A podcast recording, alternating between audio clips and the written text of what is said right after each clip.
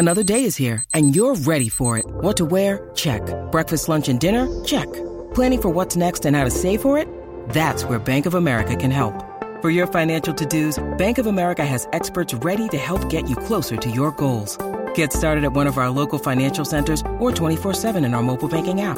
Find a location near you at bankofamerica.com slash talk to us. What would you like the power to do?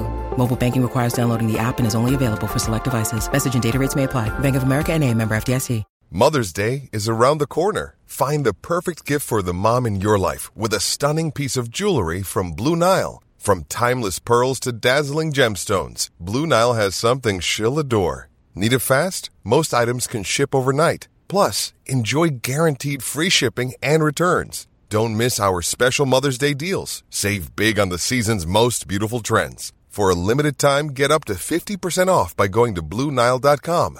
That's BlueNile.com. These two guys have Minnesota sports flowing in their veins. Mackey and Judd on Skor North and SkorNorth.com. Things are not going to be uh, easy because of it. We're going to have a great deal of, of challenges uh, in addition to everything that we've already gone through. And I'll be honest, we're we're going to deal with them and we're going to be up for it and we're going to give it our best effort regardless of what's going on. None of this has gone uh, to plan. Uh, it, it, can it can happen. This is the reality that we live in, the unfortunate reality that we live in. Hmm. We're gonna win, twins. We're gonna score. Let's fire it up. Here we go. Hold on. Almighty. We're gonna win, twins. Yeah, put your mask on. Yep. Yeah, that's a good point, Jed. Mask up. Mask up, hold on. Mask up, kids. There we go. Yeah. By the way, the bad news for you guys is my button bar is stuck on loop, and so we're just to sit here the entire show. We're just to listen to the whole "We're to Win" Twin song. Ah, so uh, yeah. Welcome to Mackey and Judd. This is Monday Statements on the show, presented by our friends at Federated Mutual Insurance Company. If you're looking to avoid risk and sleep better at night, whether you're a baseball team suffering from uh, a clubhouse ravaged by a pandemic, or whether you are one of the businesses that falls under the umbrella of uh, businesses that Federated would protect, Federated Insurance is here. They don't, they're not going to help you with the clubhouse outbreak, but they'll help you with a lot of other things if you're a business owner. Find out more about why Federated has been a trusted source of protection and peace of mind for businesses for over 100 years at federatedinsurance.com. And remember, at Federated, it's our business to protect yours. We okay now? I mean, we're in separate rooms. We're, we're, Can I take my mask Yep. off? We followed our protocols. We listened to science. We didn't uh, do any personal belief and didn't want to sabotage Oh, everyone boy. else's health or Oh, everyone boy. else's Here we go. situation. But Wow. no, no, Actually- by all means. Let's just get right into statements. Can I? I'll just lead off with the first statement, so Here we go. we can just do this. However, we're going to do it. So the Twins haven't played in like three days. Which is not, They're a not ba- play which is not a bad Well, thing yeah. considering what we saw on Friday. It's a good point. Yeah. Uh, they're, they're they're supposed to play a doubleheader tomorrow, but that's almost certainly not going to happen. They haven't even gotten to Oakland yet, right? They're still in Southern California because Yes. a bunch of players have COVID. So here's the first statement. Yep. And I don't mean this to be a political statement. I don't mean this to Do be it. anything other than just I want the Twins to play baseball. Get your vaccines, kids. Get your vaccines, kids. Andrelton Simmons and, and a few other yet to be named publicly twins have said, even though they had a batch of vaccines that was rushed to the clubhouse like a week ago or whenever it was, like, listen, we're going to get all you guys vaccinated so you don't have to do any of this. You can spit again. You guys can do all your like crazy handshakes. You can uh, you can pat each other on the rump after somebody has a you know a base knock to center field, and you don't have to worry about COVID anymore. It'd be great. Um, and Andrelton Simmons and a few other guys decided, nah, I'm I'm good on the vaccine. And then five minutes later, Andrelton gets put on the COVID list, etc. And I just want to read something from Dan Hayes, the Athletic, here. Back to back tweets.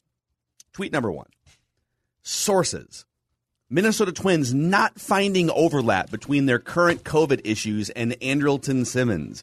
Contact tracing showing little crossover between affected persons from this incident and Simmons, who hasn't been around since Tuesday. A short while later, he issues a correction tweet and says, The Twins downplayed this earlier belief that I tweeted about as more evidence rolled in tonight.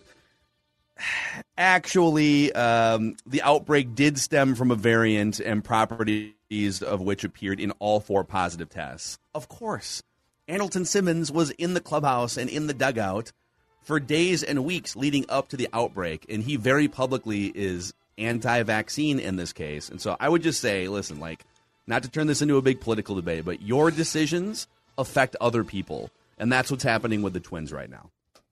Get your vaccines, kids. Yeah. You do have to wonder if there's going to be some, how can I put this, a resentment too. Because uh, Yes. this would not be a this, this happens in sports and and look I, I mean sports brings and it's a fun thing about sports brings together people from all different walks of life with different religious beliefs and political beliefs right and all of that. But you do have to uh wonder if, if the guys because the twins get i think the twins did the the johnson and johnson now discontinued but it might be back one and done shot the day or the day of their um, home opener against the Mariners because they then had Friday off to, you know, if they didn't feel well. And a lot of guys got it at that point.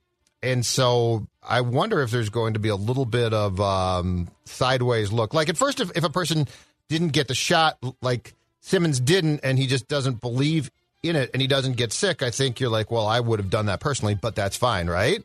But when you put together that big a group of people with different beliefs again now, and then he gets sick and then he possibly spreads it, and I, I think I saw the story on Saturday that one of the players who had tested positive, I think Saturday afternoon, was Kyle Garlick, Yep. who did get the shot, but the vaccine doesn't kick in officially until two weeks after you have it. Mm-hmm. I'm, I'm, I'm just saying these are the sort of things that can cause internal friction that won't be talked about publicly, but you can't blame guys for being probably a little bit like, dude, you could have helped us out.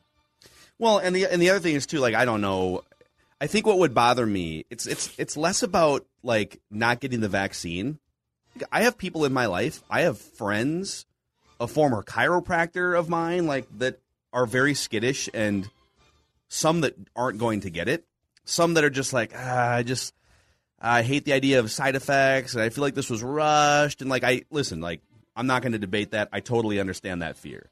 But in the case of a professional baseball player, if you decide to not get the vaccine, then I think what would irritate me and what we don't really know is are you also not being safe? Like, are you not putting your teammates and your coworkers top of mind? All right, so I'm going to make the move myself to not get a vaccine. It doesn't mean that I can't get COVID and pass it along to other people. And so I'd I'd want some reassurances that the guys in that clubhouse that decided to not get the Johnson and Johnson vaccine home opener day that they were going above and beyond to be cautious around their teammates. And if they weren't, I'd be pissed if I was one of their coworkers. Yeah, it's pretty frustrating. I mean, that, my, one of my statements was, yeah, it was exactly was get the vaccine. This is like when I had COVID in October through a certain individual, and then I also hung out with people a week later, not thinking it was going to be an issue, and then my friends got COVID out of the situation because I was Wait, an you gave your friends COVID? You I didn't gave my tell friends us- COVID. you didn't yeah, tell I us told this. Yeah, I was. It was I What gave were my you friends doing? COVID. Yeah, I gave my friends COVID because I was an idiot and I thought I'd be fine. I thought I'd be so fine. and you're I wasn't. you This are was Andrelton Simmons of Yeah. your friend So group. did you? I am, but, so but you this didn't was before, know this? was before I was tested. This was before I had symptoms. This was before anything was kicked in. Yeah, it was a whole thing. It was a whole pro- thing. It was a huge problem. It was a big, gigantic, What were you enormous thinking? mistake by me. It was a gigantic, enormous mistake by me. I'm well aware of this.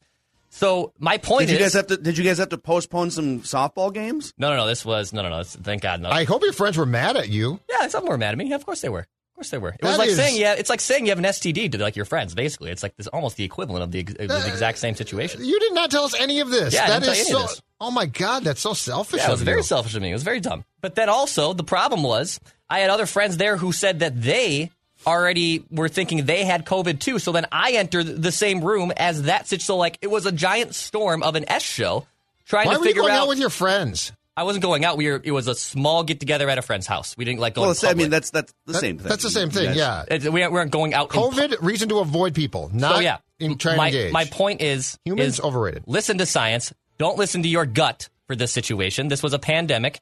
Realize you made a mistake, and and for God's sakes, get vaccinated when you have the opportunity. Stop stop putting your own personal gut feelings involved with it. I, I, I'm trying to relate to Andrelton Simmons here in, in the factor of like, oh, like I'll be fine, I'll be fine, but clearly you weren't, dude. You like you made a horrible idea, a horrible decision, and has now cost your friends and now your teammates games and situations. So yes, hmm. that's a statement and a So, statement. ba- a so statement. basically, Declan and Andrelton Simmons are both horribly selfish people. Well, no, Yes. the I think Simmons doesn't, but I but I think the difference is is Dex was was selfish and didn't care. Simmons is selfish. I think he really doesn't believe those. So he is an anti-vaxer, Yeah, which Declan's not. No, I don't know. But but the problem is this in sports, okay? If you have a friend who doesn't believe in the vaccine and doesn't get that, I think that's frustrating, but like that's their belief. The thing Yeah. the thing where the thing where there's a problem potentially I, I think with the twins and in their room is this one. You are you are brought up as an athlete, especially in team sports, believing that what? The team trumps everything, right? So like this is a this is a he didn't do it and people got sick and it's could cost you wins. Like that's that's where I think athletes and teams get mad because they're like, dude, your beliefs in some ways have nothing to do with with the fact that you can't play now and now people are sick and we potentially are going to be cost games because of you. That that's You the know, problem in sports. I said I wasn't going to go super deep down this path. I just want to say one more thing. I just want to say one more thing because I think there's a lot of idiots out there right now, and I think I, I I hope that Andrelton Simmons isn't one of them. I really just want him to play shortstop at a high level and help the Twins win a playoff game for the first time in in 20 years. Okay, and I get that there are reasons that that people have for not wanting this particular vaccine. Okay. But if you guys, you guys ever Yeah, look at like a sucked for like a life expectancy graph over the history of time and when it started to spike, so for for centuries, people died on average when they were like 35, 40, 45 years old. Yeah, I all right? checked out early. Like like if you if you look at like the United Kingdom or the United States, you know, pretty similar uh pretty similar areas in terms of just like resources and everything.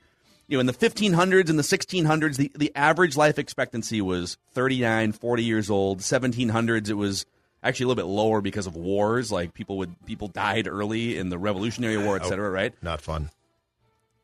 average life expectancy started to spike in the late 1800s into the 1900s and then now it's it's up above 70 75 years old which coincides with the first vaccines for things like smallpox and polio right like people died when they were 40 or 45 up until like in world history Yeah.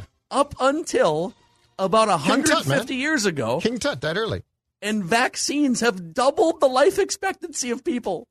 And Andrelton Simmons has decided, listen, guys, I'm uh, I'm good on this, and I'm going to cough all over my teammates apparently, Well. and and and fling sweat beads on their lockers as well. Like, dude, I mean, come on. Yeah. All right, I know that a bunch of people just Yeah, they're they're tuning out right now. They're very decided upset with us. to They're never very watch or upset listen to the us. show again. We all we also got a funny. Speaking of funny comments, people tuning out. We got a funny one on our YouTube channel on over the weekend for our movie review of Draft Day, and he was basically upset that we were basically basically patronizing uh, Jennifer Garner. I think it was mostly me that was patronizing Jennifer Garner. patronizing. No, you You were guys, you guys, you guys clearly have an agenda to push the strong woman thing. I had to stop listening. That was his Oh, exact. No, we're not, Okay. we're not, we're not, Okay. we're not patronizing, Jennifer patronizing her, Garner. no. No, no, but he he just got the word wrong. He, he got yeah, he got I got the. He word got what he meant wrong. Yeah, I got I meant Oh, wrong. Declan got the word. Yeah, wrong. I got Okay. the word wrong. Truth the messenger. But his, but his comment of oh you guys are just basically putting this Empowering agenda of a, of a strong woman. Yeah, I, you- I I'm out. He's like I'm out. I can't listen to this. Both of like you. oh how dare Both us. of you think women How being strong. us. How dare you? Yeah, how dare You know, us. in retrospect, that movie would have been better if Jennifer Garner was just making sandwiches for lunch for Kevin Costner Ah, while he. I am so tired football of you guys trying to empower people. Oh my god. I mean people. Yeah. okay. All right, statement number two. All right, wait. I'm going to combine a statement with reckless speculation. Can't can't wait for the polio outbreak in the Twins clubhouse later this Remember you guys It's got polio? Oh wait, you didn't because you got vaccinated. Yeah. Weekend weekend statement coming off a move made uh, in Cleveland, Ohio, home of draft day on Friday. Don't be surprised if the Vikings are at least tied in reports to the availability of one defensive tackle, Sheldon Richardson, who had four and a half sacks in 2018 with the Vikings and had four and a half sacks with the Browns last year and was a salary cap casualty of Kevin Stefanski's team on Friday. He would be the he could be the pass rushing defensive tackle that Zim wants because they right now have two de- defensive tackles who are going to in in what? In Cook and Pierce who are going to definitely solidify the middle of that defensive line on rundowns but what are they going to do on passing downs. They need some help there. Sheldon Richardson. Are we talking to former lead Vikings beat writer, Star Tribune insider Judd Zulgad No. right now? Or are we talking to speculative Judd Zulgad? Reckless speculation. You're talking to more speculative Judd right now. It but, makes sense, But though. it makes a ton of sense. And Zim, uh, you know, I think he loved him. And keep in mind, Sheldon was the so Sheldon was the piece that Zim got when Cousins was signed to keep Zim distracted and happy at that time. You know, you could also at this point because what, what are we? We're a week away from the NFL draft, a week and change, right? Next Thursday. So, like, you could tell Sheldon, hey, just we, we really need to get through the first couple rounds of the NFL draft so we can see because we don't know how it's going to fall. We don't know our cap situation might change if we trade back, right? So you could put that on ice if you draft. Let's say you're sitting there and all the offensive linemen go off the board, and you wind up with you wind up with an edge rusher or Christian Barmore or something, right? Then Yes. you wouldn't need Sheldon Richardson as much anymore. Yes. You might still sign him because Zim just loves to stockpile defensive players. But this is probably something you could wait on for another 10 days and just have a better idea of what your roster looks like after the draft, right? Yes, and, he, I believe he is thirty, if I'm not mistaken. So he would be a guy who would have to decide. Like he's at a pivotal point in his career where I think being a pass rush specialist might keep him around and might be smart.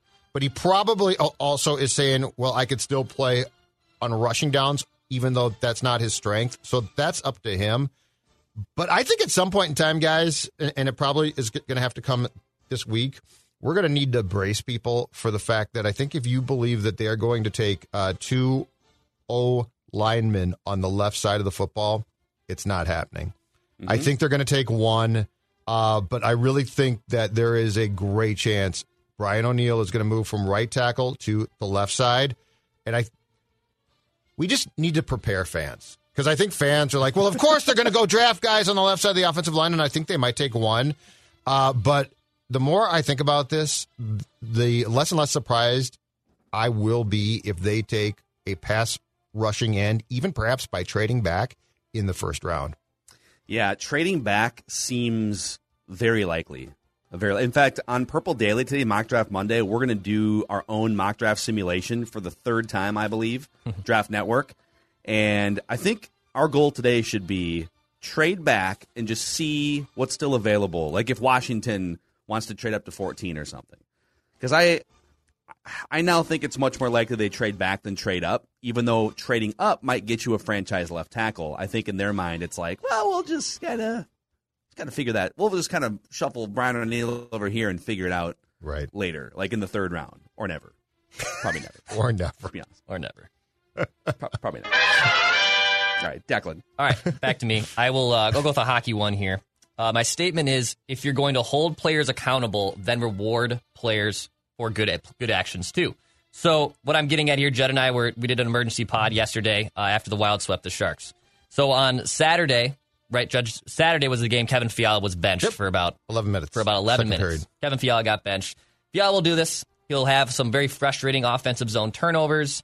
Um, he can he can cause you to pull your hair out sometimes, but he also can go through stretches like he did last week when he scored a hat trick, had about 13 goals in six games. He's a streaky player. He'll he'll go through stretches like this for sure, and he can frustrate you. Maybe frustrate more of a purist hockey fan who doesn't want someone to just make a turnover and just get pucks deep, but instead we make a turnover at the blue line and it causes a transition play the other way.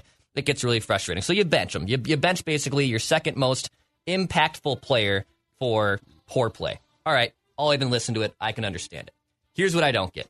Victor Rask, who is probably the most biggest liability on any NHL roster right now, is still getting top line minutes. In the last 15 games for Victor Rask, in the last 15 games, zero goals, four assists, Three of them have come on the power play, so that means he's basically a power play pony. He's playing 15 and a half minutes a night. He's not shooting the puck, but because he's a center, we have to keep him in the top of the lineup. Meanwhile, Nico Sturm, this young, up and coming, very fast player who has great skill and speed that this team should probably use in a situation to pair with the top line, is just still relegated to fourth line minutes. And Victor Rask, for whatever reason, still plays 16 minutes a night and makes zero impact on the offensive game for this hockey team. So if you're gonna if you're gonna punish Kevin Fiala, then also banish Victor Rask. Not just don't just sit him for 10 minutes. Put him in the press box. He has no business being out there right now, and especially in the top line of this team. It's very, very frustrating. And rant. That's my You okay, Dex? Yes, I'm okay. I love it. I, I think I almost think we need a weekly segment where Declan just goes in on Victor Rask. It's becoming he you are becoming Victor Rask to Declan is becoming I'm trying to think of the Judd comparison. Like you were you were annoyed by Mikko, but you were never Oh yeah, I was an you were all- never like you were like oh, Mikko was a good player too. was a good so Yeah, yeah, yeah, Yeah. He was not Victor Rask, that's for sure. He's not like he's not the Chad Beebe level of hatred for me. Because like Chad Beebe, I just don't get How Chad do you Beebe. hate Chad I just, Yeah, he's I just don't big get of a it. plays like non-starter. ten snaps Yeah. a game. Yeah, Why- but- but- okay, but that's He fine. works hard. That's fine. He works hard and he gets out there But for it's not- 15 snaps. That's okay. Victor Rask is playing like Justin Jefferson level amount of snaps right. with with with with his with Chad Beebe production. But your hate, amount of snaps. but your hate for Ra- for Rask actually makes sense because of what you just said. Beebe barely plays, yeah. and he like plays special teams. Why? How can you hate a guy who works on special teams? Congratulations. Just, but just think about though, because like they're not oblivious to this. I almost feel like the Heat should be more on the franchise, right? Like, and you can make that argument of every time we talk about Kirk Cousins and his contract, but they're aware of it, and they're going to fix it at some point in the next six months in the offseason. Yeah. And just imagine how much better the team is going to be when you take a below replacement level player. Yep. Uh, and and you put somebody in who's even just like an average center, right? If they could just find an average, ideally you'd find a young guy with some upside. But yeah, In their defense, though, they're- they're doing a good job though of morphing and changing this entire thing. So I like it. What frustrated me previously was the fact that the Wild, for years, seemed to love to beat its head against the wall by doing the same BS over and over. At least now it's changing. Like it's not, it's pr- probably not as quick, obviously, as Declan Goff would like, but at least they are changing things. At least they are introducing different guys. At least they are. You you can now see a path. That's all I want. I want to see a path. And when you and when the path comes to an abrupt end and you continue to do the same thing, that's what drives me crazy. Phil Mackey. So I actually have a wild statement. All right. As well. Mr. Hockey right here. He's here. a Kraken okay, fan. Hockey He's about to announce his Yeah. Kraken fandom. Hey, I saw I saw my guy and hopefully future Kraken coach Bruce Boudreau was rocking NHL Network on Saturday. He's working for Uh, him now. It's awesome. Yeah. Love it. I actually I would just prefer him to be on Hey, I want some garb, though. yeah, I want some. No, Send- I want some. You Send- don't. You didn't send like me a the hoodie. garb. Yeah. Send- Oh. No, no. I hate the name. I love the logo. Send me some If Jug gets double something X, before double me, XL I- I. Double X. I question a lot of our friendship, Phil. If Jug gets something before I do, I'm just saying. What's your You what's haven't your worked size? with him as long as I have. But I care Lar- about the medium? I, I care about the Kraken more. I'm more of a small. More of a small. A small? Yeah, but I could do a medium. I can rock a I, medium. I almost said something politically Yeah, no, incorrect. Yeah, don't- I almost said there. something politically incorrect. But but my but the way that I stood behind the Jennifer Garner character on Friday stopped me from saying anything. It's a new Judd, Oh. 2021. Bravo. All right. So my so my wild statement is, and I know that Declan just like the Wild just the Wild are they'll they'll lose a couple bad games and give up nine goals, and then they every time something bad happens and you think, oh okay, the magic carpet ride's kind of over. They bounce back and they mm-hmm. win three in a row, or they sweep a decent team, right? And so my statement is, this is one of the more exciting and hope filled seasons in Wild history just because no one expected them to be sitting here, they've they've basically not mathematically yet. I don't want to jinx it, but like they've locked up a playoff spot at this point, and now it's just about like, is there any way they could they could crawl into the top two in their division? Probably not, but um, so like everything's gravy from this point out. It's not just one of those weird fluke seasons where oh like you had some puck luck. You have some good young players that you're going to be able to watch for the next five, six, seven years. And so I legitimately think this is one of the most fun and hopeful seasons. It's just too bad that you really don't have fans inside the X all year. It's like you don't like twenty thousand people inside the X would make a huge difference, and they're not going to get there by playoff time. Um, so that's yeah, I don't know. Your guys' thoughts? Am I am I am I too hot on the 21 years of wild history and where this season could fall? You know why? You, you know why? The, you said exactly what you j- just said, Phil, because it is unexpected success. Because it's fun. Because when, when it was, I mean, let's just go back a few years. It was uh, Parise to Suter to Granlund to Nino. What? What? Like we, expe- but eventually we expected like a playoff berth, and now are you going to make a a run? I think part of what sort of steals the joy, and, and yes, it's early, but what sort, what sort of steals the joy from the Twins right now is like the expectations are win a division and end the playoff losing streak, right? So it's not as much fun. But the Wild, you you were like, well, uh, they might be a playoff team, they might not be, but we don't know. But they are for sure, and they look good, and they're a fun team. This this is the. I urge you if if you are a fan of this team, enjoy this now because like the expectations are going to progress and go upward, and eventually you are going to expect a playoff run. This is fun because I really think it, it's that sort of unexpected jolt of, oh, I thought they might be okay, but they're pretty good. That's a great place to be. That's a fun place to be. All right, back to Judd. All right. Baseball statement not related to the Twins. If you are a baseball fan, which I am, still looking for good games and great series, right? Dodgers and Padres games are a must watch this season. Friday night, Friday night, the Dodgers win in 12, 11 to 6, but it went 12 because it was 6 6. Saturday, you come back and get a pitching duel, which was magnificent. Two rip that ends with a Mookie Betts catch in center field that was absolutely glorious. Yesterday, you come back again and you get Bauer and Darvish in what was, or uh, I'm, I'm sorry, it was it was Darvish and Kershaw on Saturday, Oh, Snell and Bauer on Sunday, and you come back and get a Padres win where they came back, I think, from down two two rip at one point. They come back and win. The point being is, this is as far as baseball is concerned, appointment television, and I think they start a four game series on Thursday now at Dodger Stadium. It was fantastic baseball. I missed the game yesterday, but I saw that Graterol came back and he did he did I think he gave up the tying run coming in He for. Bauer yesterday. And the last time those two teams faced each other, did. he did the there was a someone robbed a home run or made a great play to save Mookie. him and he like free yeah, he he freaked out and like threw his, hat and he stuff. threw his glove Yeah. and hat at the dugout. And the and the Padres weren't too happy Yep. about that. Was there any bench clearing situation? Did they did they taunt Graterol? Did you guys see? I did no, not see that. I did game, not but- see it. I, I don't think that they did, but this this is going to be intense. Uh, these teams at this point, as far as I can tell, despise despise the opposing club. It is great. It is. This is still really fun. Like like there's a lot about baseball that drags on. It's pretty boring. It's just like okay, get this game done with. These games are not like that. It's great. All right, my uh, my last statement here. Uh, it is a weekend observation. Uh, on Friday, I stopped at my local liquor store as I do every Friday after three o'clock, and I picked up Surdix, baby. picked up a, uh, uh the new seltzer of the new a new White Claw seltzer. They have eight percent now. Seltzers. They're called Surges. And what White and, Claw and what are like most seltzers are like four five percent four to five? Yeah, four to five. somewhere in there. Mhm. So this is eight. And you know, I, I like an IPA, and IPA beers are typically about the seven to eight percent range. They're a little more boozy and hoppier. Uh, they fill you up pretty good. So I thought, you know what? Why not? I'll give this a shot. I can't believe it's already available. I'll give it a shot. I came home. Uh, I, I posted on Twitter that like, hey, I, I found them, and everyone's like, well, we need a review. We need a review, and because I'm very easily peer pressured, I gave a review.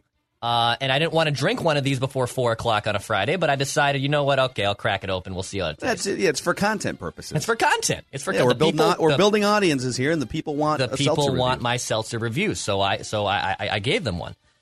Uh, Eight percent seltzer is a bit much. That is my statement. Eight percent seltzer is a bit much. Um, it it I don't know if you guys ever had, and, and it was more when I was in high school because I was not drinking these at all.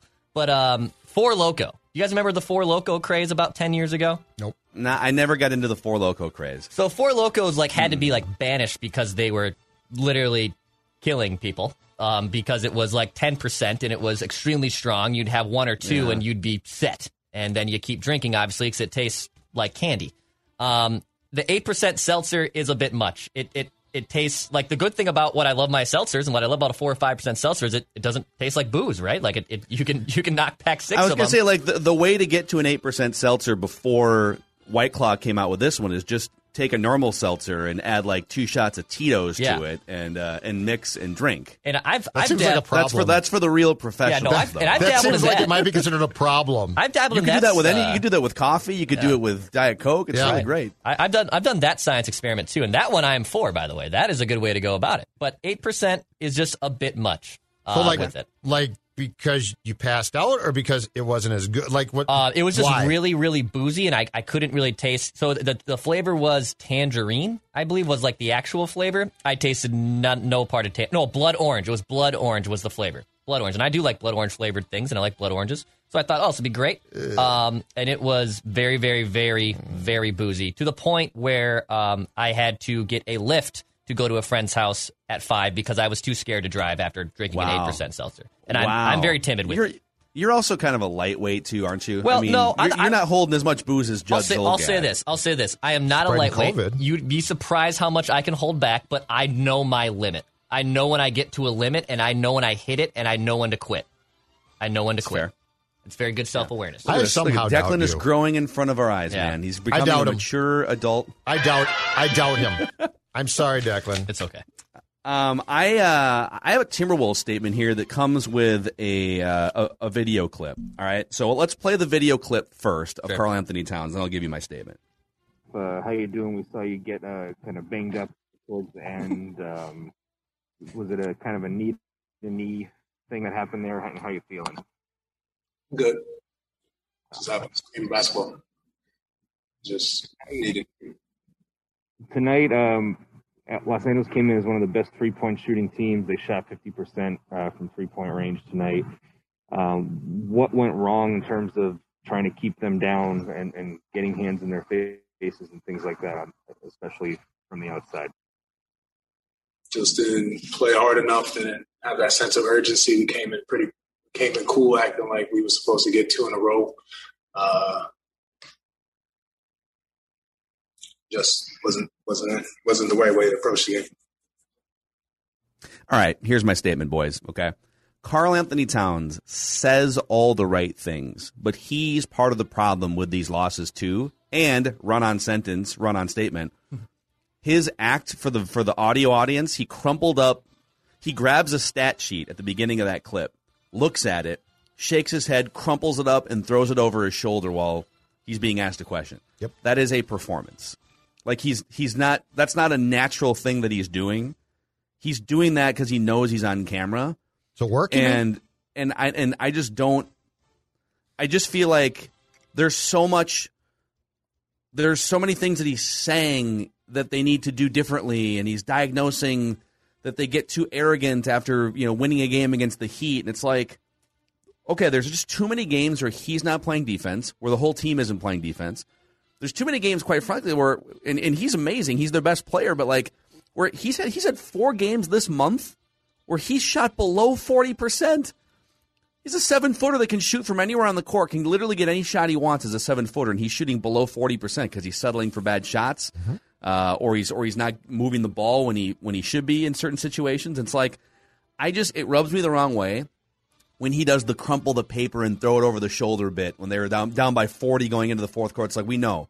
Like we no more lip service. This franchise has been garbage for 15 years. Put your head down, grind, play defense, score, and if you get your ass kicked, I don't need like the performance thing in the post game press conference anymore. So this is this is the same thing in a different way that he did in his first couple years when he would fall on the sword for every defeat. I wasn't good enough. Like at first, I'm like, oh, that that's good to hear. And by the 18th time, I'm like, dude, you're saying this to say it. Like I wasn't good enough. This is on me. I have to win games. And I finally got. In fact, I, I think that, that we talked about this on the show, Phil, quite a bit at the time, and we're like, it means nothing now. Like you're just saying this every. It, it's the autopilot of what you're going to say, which is this is all my fault. I have to play better. And then guess what? You come out the next game, same thing, uh, rinse and repeat, and it's a loss, and Karl takes responsibility. This seems to be the the new uh, way of doing that, which is which is you know we got to do this, we have to do do that. Here, here's the difference between guys like Karl and, and Kirk and Ant. Okay, Ant's a kid, I get that, but there's never a time that you see Ant on a Zoom after a game where you like question his sincerity of what he is saying, right? It's true to him. Like what he is saying, it might be wrong, but it's true to him, and that's all that counts. Karl is a lot like Cousins in the fact that they're almost playing the role of a of an athlete who has won or lost and what they should say, what they've sort of been taught, hey, here's what you want to say. You now, Karl, you are the de facto captain here. So you act like a captain and here's what a captain does. But it's not true to him and it's not true. So Yeah, it, it so it means nothing. I think that's a great comparison because I, I wonder the same thing with Cousins that I do with KAT, and then and I'll preface it by saying they're both super talented. They can both play at a super high level, among the best in their sports at their positions at times. Mm-hmm. But then they also go through these confounding stretches, both as individuals and as a team, where it's like, what are you doing? Like Cousins against the Falcons or KAT with these thirty five percent shooting games, or it just doesn't make sense and and they always say the right CEO thing after the game for the most part. And I always wonder with both of them, are you are you putting in the work as a communicator, as a leader behind the scenes to help fix the problems that you talk about in the post game, or, or or are you just telling the media and the fans what you think they need to hear, and then you're just kind of going back into your own individual shell, right? Mm-hmm. And I just like I don't I don't think Town I think Towns is a wonderfully talented player. I don't think he, from a leadership standpoint, Correct. is influencing like the development and growth of the team into a winning culture. I just don't. And that comes back to me to to even if you're a super talented player, that does not mean that you have the ability to lead. It just doesn't. Like you can't go KAT can't say this is my team. Listen. Guys will be like no thank you. You have to have that or you don't. And and look, the majority of people don't, and that's absolutely fine. That doesn't mean that doesn't mean that KAT's not great. The Kirk thing is a little bit weirder because he is a quarterback, and the quarterback has become so important that I do th- think that there is some responsibility for a quarterback to have that gene. Now, it, it might not be fair, but I think it's a fact. But I mean, if this becomes when when we talk about this being Ant's team, at least personally, I'm not saying that KAT's not great, and I'm not saying KAT can't be an influential member of the eventual success. I'm not saying that. What I'm saying is watch Ant and watch KAT. Wh- which one? Which one?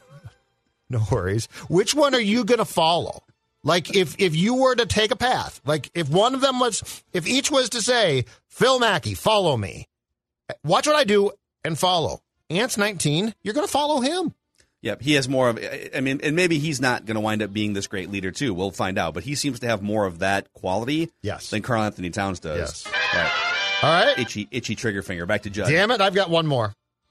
I do too, by the way. So we'll The. Wild, the Wild have found the absolutely ideal and perfect role for Zach Parise, and I know he's very well paid, but on the fourth line, he has four I thought you goals. were going to say as a color commentator No. on Bally Sports North starting next week. No, he has four goals in the past five games. He has not looked this good in a long time, and the reason is his average ice time right now is 12 minutes 15 seconds per game. Last year it was 1459. So he is thriving because he's not being used as much. This actually has a chance to make him at least semi marketable this summer because in this role he's been so good. Now my guess is he's going to start to be like, ah, I'd like to play a little bit more. I think I should be. I mean, he's already politicking that you know if I'm going to play like this. I mean, no, the role is per. The role is why you're playing well. If if you get more, you are going to drop off. Congratulations, Dean Evason, Bill Guerin, the entire franchise. You're taking a guy who, yes, the paycheck does not fit the, the role, but it's a sunk cost. So you are taking him and maximizing what you can get fourth line. Yeah, um, and, and and obviously you could you could say, well, I mean, wouldn't that just be a great role for him to, to play on the Wild next year too? That he could just be this 12, 12 and a half minute guy, third, fourth liner. Well, not for seven million dollars to your salary cap, right? Which is what I think it is next season. Mm-hmm. Yeah. somewhere in that range, Yeah, six I and a think- half, seven. and No, half I think you got it. So if you can find a way to to offload that, that would be ideal. Um, final statement here, boys. Presented by our friends at PXG. Okay, I was outside doing some shadow swinging here, getting the swing groove to try and break hundred out here. That's right. Sometimes you You're know, you know how like Were you, how, tracking like, golf balls, Phil? Phil Jackson used to hold, he'd turn the lights out in the arena and then he would go through guided meditation practices with the Chicago Bulls teams.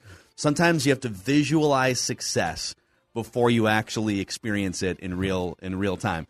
Uh, well, PXG will just help you with better clubs. That's where they're at here. PXG Minneapolis, the Gen 4 clubs have landed drivers, fairways, hybrids, and irons.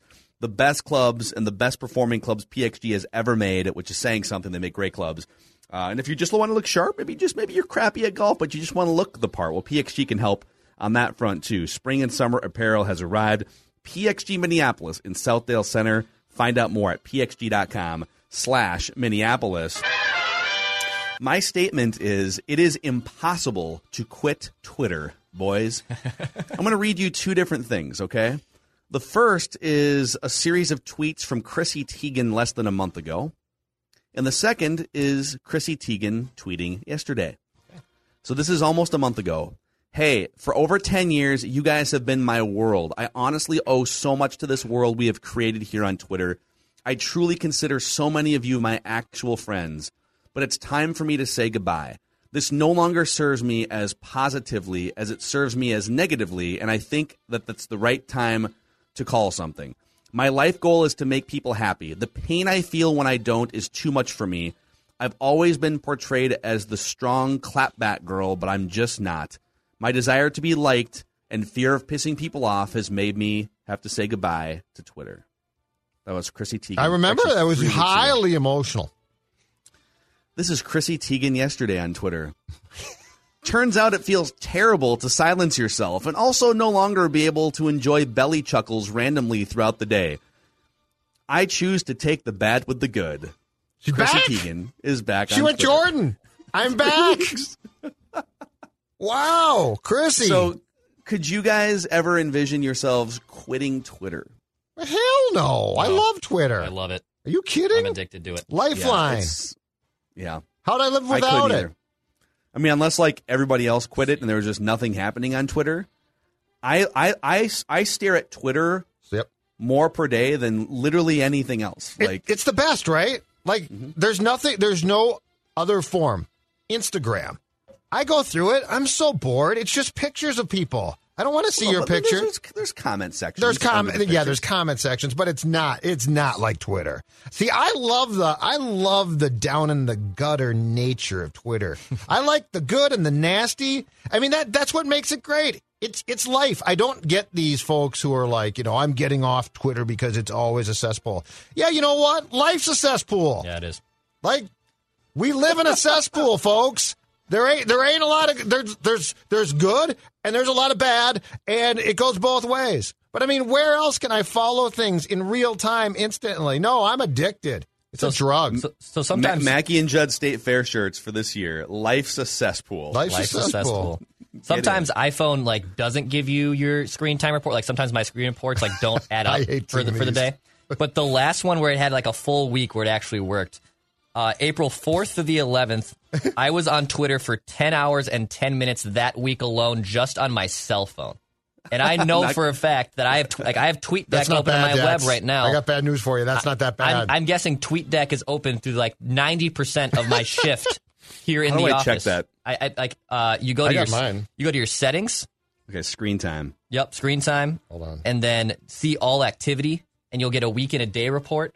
Sometimes it, yeah, sometimes like it doesn't track for me. Like like last week, it stopped tracking after Wednesday, so I don't know what I really did after Wednesday. So this will tell me like a app how by many- app breakdown. okay daily average. Hold on a second here. Yeah, sometimes they. So what does this mean? Twitter daily average. It tells me how many times I check it per day. I don't, Yeah. It's not giving me an hours report. okay, like yeah, there should be. A Or is little, it just maybe it's just for today because it's new yes, week? Yeah, that- yeah. that's what. Yes, So you, that's correct. if you Phil. scroll to the left on the bar graph, you can get. Oh, I can go weeks. last week. Yep. Last week. Yep. So you can then see that. I just want to see how. my- Oh How do my I god. scroll? Oh man. How do I scroll? Yeah. So go to so the graph. on my. tab. F- okay, go explain it to Judd, and then I'll Yeah. tell you what. I okay. see how this. You can scroll. You can, Oh, you can swipe oh, okay. like that. Okay. Yeah, there you go. Okay. All right. So last week, this is again on my phone only. I, I definitely spend double the amount of time on Twitter on TweetDeck at least than I do on my phone. Sure. I spent eight hours on Twitter last week. I spent five and a half hours just on text messages, and I spent three hours and twenty minutes on Instagram. Yeah. How long did you two, spend on hour, text two hours for? on YouTube just going through like uh, Yeah. analytics dashboard and comments and stuff. On text, five out five and a half hours. Oh my god, that's impressive. I have a lot of group text threads. One of them is with you guys, Right. and then there's another one with us and Jake Depew Yep. from Talking Twins, and then I have another another one during Twins games with some friends that's open. So I'm just like during Twins games, I'm most I'm, I'm looking more at my group text threads during Twins games than the actual game itself. I've done Yeah. that before. and Twitter and Twitter. I'm watching Twitter and text more than the actual game itself. I, am a It's big. Uh, I, I have all gr- like even your even ours. I have ours muted. I have ours muted basically at all times because I just like I hate constant notifications on my phone. I agree with like that. so so I, like That's all my point. my sibling chat, your guys' chat, any group chat I have is permanently muted. Can't So- believe you muted us. Yep. so you can't. Can't believe you So silenced so us like you this. can see it, but it doesn't ding doesn't or ding how, me. Yep, doesn't ding. Oh, that's a I good I physically idea. turn on the phone and go to my messages and see. I, have I an like what icon. you. I yeah. So you know what? It's pretty. pretty I handy. agree completely. Especially if completely. Zulgad's on one about some tangent, you know, I can just hit that mute button and I won't hear about it The until the next morning. But the good thing is, I send I send my texts all in one thread, basically. So it's not like three words, three words, three words, ding, ding, ding. ding. That Yeah, me De- up. De- too. Depew Depew sends them like every that. three words. Yeah. oh my god.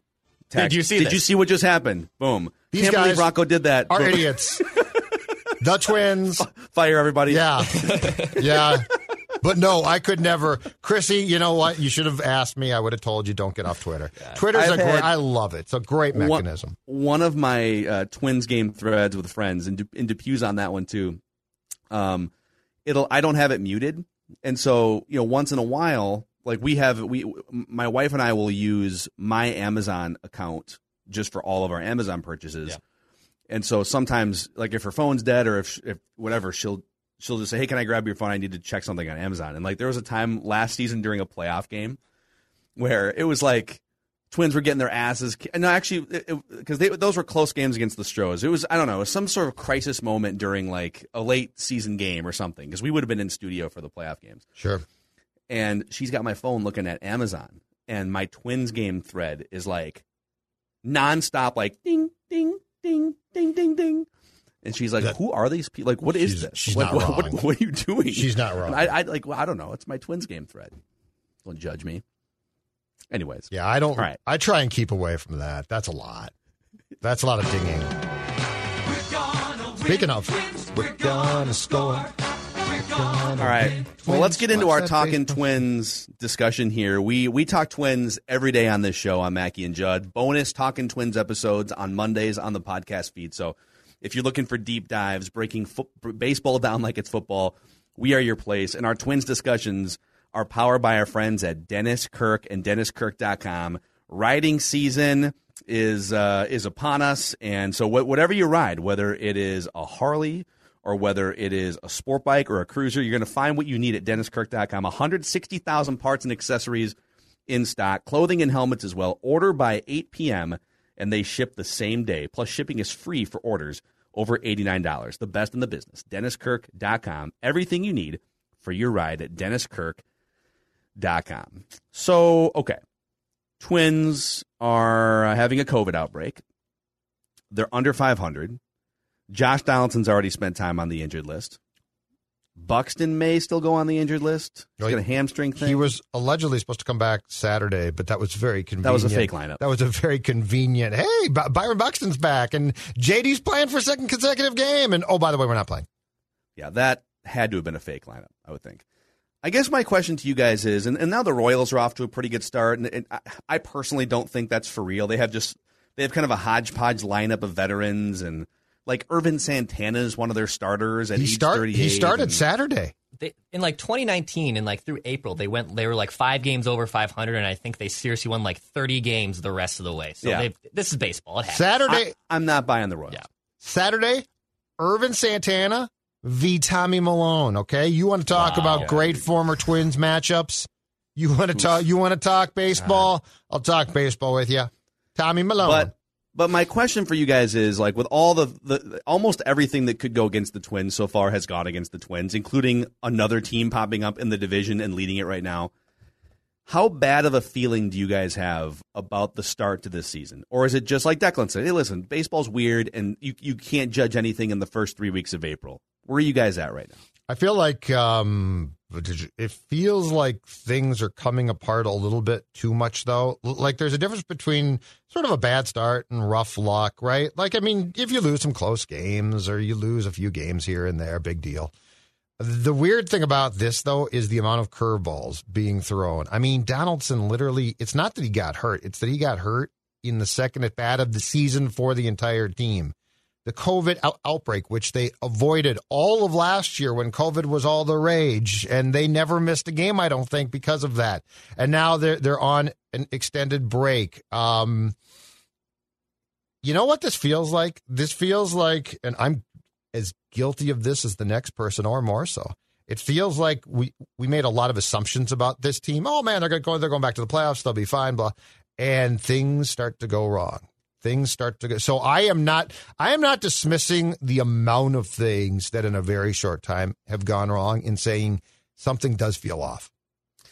I think I think what the, I'm certainly like not in the camp that says, "Oh my god, like sound the alarm, season's over." Like 2011 when they I think they lost their first 6 games or something and you and you just kind of knew and then Joe Mauer had an ambiguous injury that wiped out his season and really altered the course of his career and um that felt like, "Oh no, this is and then they actually were the best team in baseball for 2 months in the middle cuz baseball's weird this feels a, this doesn't feel quite that bad, but it definitely feels like this is going to be more of a grind this season than a lot of people had thought or hoped, and that like this idea that they were just going to listen, they're going to turn the key and they're going to go win ninety to hundred games.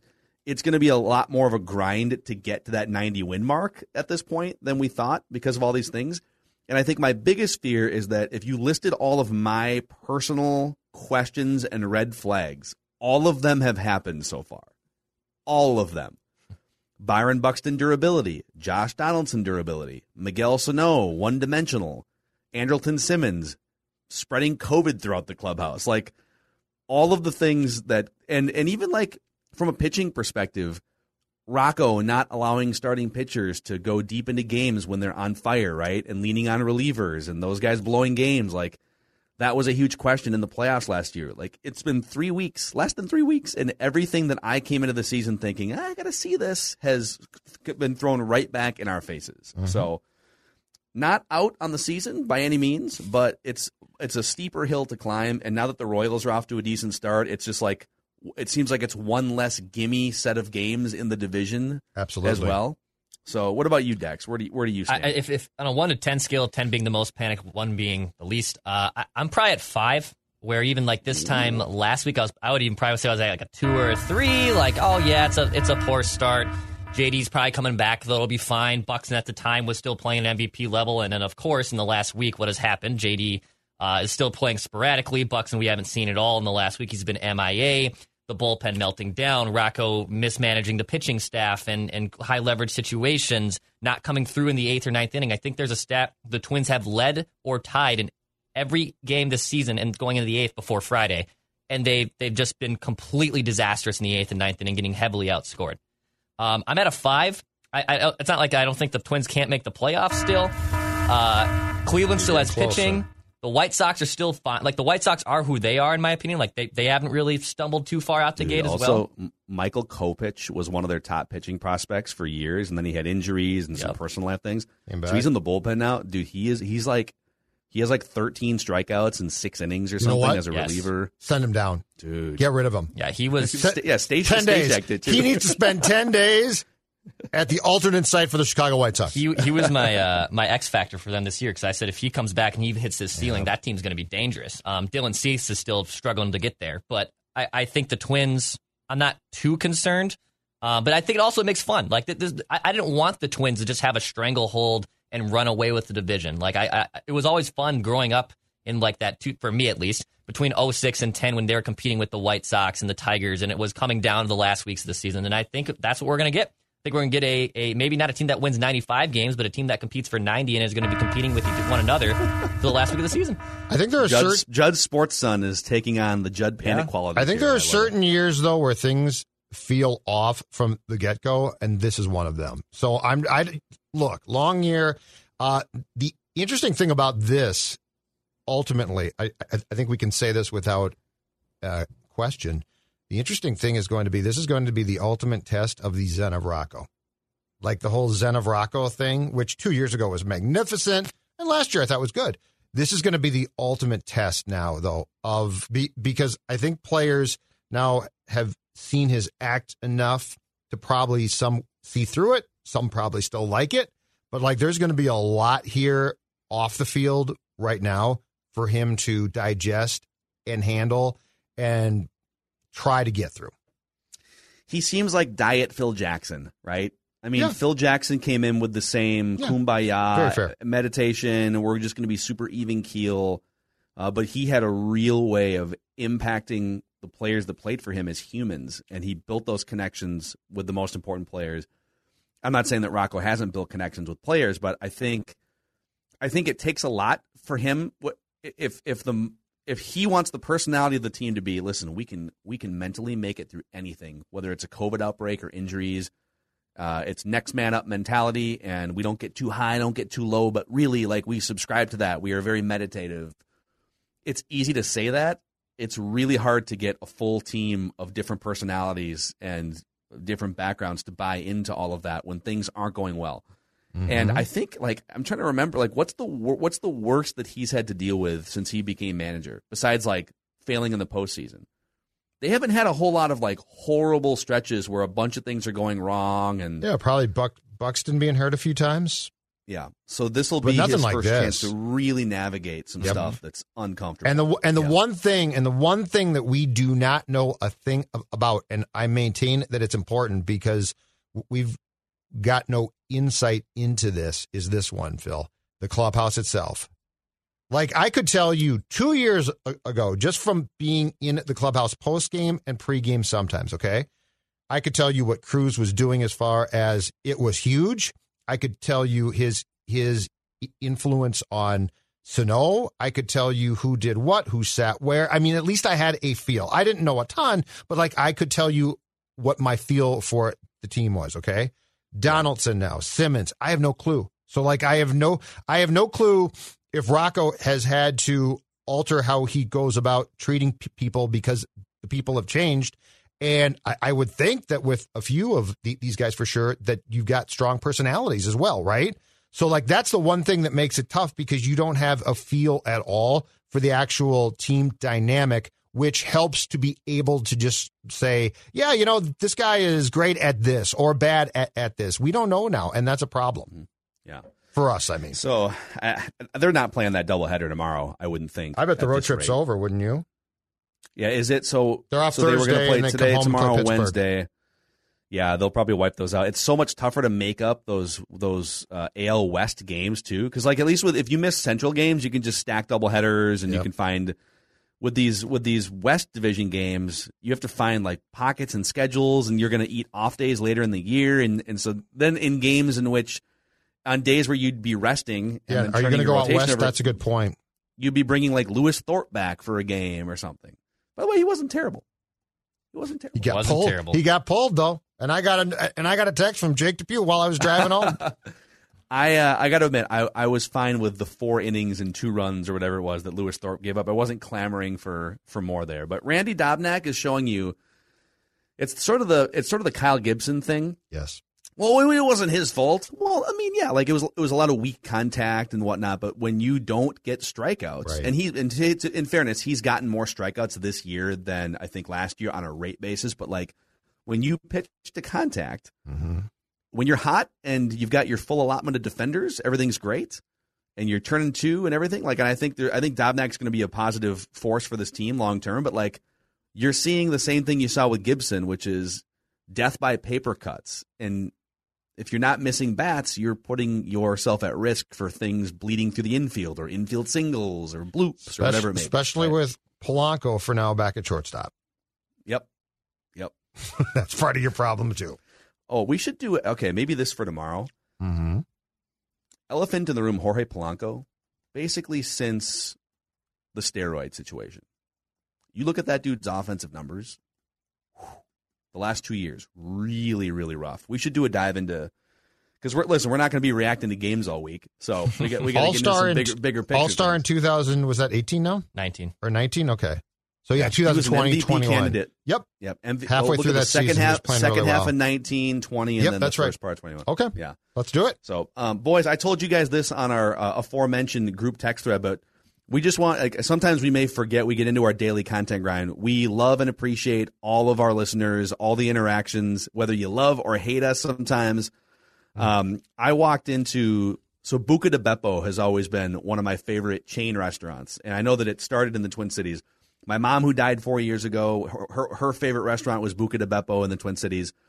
And so every time her uh, birthday comes around, which is in April, we we like to go and just like go order what my mom loves at Buca de Beppo and have a celebration. So there's there's one Buca in Seattle, and so we walk down like a mile away from our place. We go to this Buca, and we walk in, sit down, and the manager of the Seattle Buca comes walking up, and he says, "Hey, hope uh, everything's going well. I, I I hate to interrupt you guys." But I've been a longtime listener of Mackey and Judd. I moved here two years ago from the Twin Cities, uh, to manage this buka. And I've listened to you guys ever since you started back in like 2014. I'm a huge fan of the show. And so, A, thank you to everyone who listens to our show on a regular basis. And thank you to those of you who've continued listening to us, even if you've moved out of state and, uh, and continue to use us to keep tabs on your favorite Minnesota sports teams. And thank you to Patrick, the manager at Buka in Seattle for, uh, for his support of the show. It's always cool. I think, I think sometimes, um, like in this industry, it actually feels good on our side when we get the validation that oh like okay awesome you've been listening for a long time and we resonated with you don't think that we take that for granted we really appreciate when you guys do hit us up even if it's like a dm on social or if you see us walking around just avoid judd in public that's all i would say I hope like, he said your money's Judd no good afar." here, Mr. Mackey. Your money's no good. Put that wallet away. yeah, I got I got stopped by listen, loyal listener Greg on Saturday on my walk. I know Judd, Judd would not want to be stopped on a walk. I, I love my weekend walks, uh, so I got stopped by Greg, and he said, "Holy crap, are you Declan?" And I said, "I am." And it was it caught from this a couple See, minutes. and Dex and I will sit and we'll talk your ear off, and and and we love it. If you encounter Judd in public, observe from afar and then send him a tweet later. Yeah. If you send him a tweet later, then he'll respond to you. I had a guy one one time bu- buy me a beer, and and the beer got got delivered to me. Bartender says the guy knows you don't like to talk, so he just bought you this beer. so, he didn't even talk to me, and, and I like waved him like you could have come down and talked. He's like, no, I don't. I just oh, that's great. That's Yeah, it, great. Bartender brings me the beer. He's like, yeah, you know that's great. Love it. Yeah, that's the perfect interaction. Buy Judd a beer, said, wave from you." afar, and And I wave back, later. and, and I good. do wave back. Amazing. I was very happy. Right. That's a wrap on today's episode of Mackey and Judd. Uh, like we said, on Purple Daily, we're going to do a deep dive mock draft simulation where we are the general managers. We are Rick Spielman on today's episode. We'll see how that goes. So we'll see you guys tomorrow on Mackey and Judd. At the Home Depot, we have the tools for you to give the gift of a smarter home with savings on top brands like the Google Hub, a command center for your smart devices that raises the IQ of your entire home, or the Nest Learning Thermostat that helps you conserve energy and save on your bill. And if you don't know what to get, gift cards are a smart gift no matter what they get. So this year, gift smarter with savings on tools to make your holiday magic. The Home Depot, how doers get more done.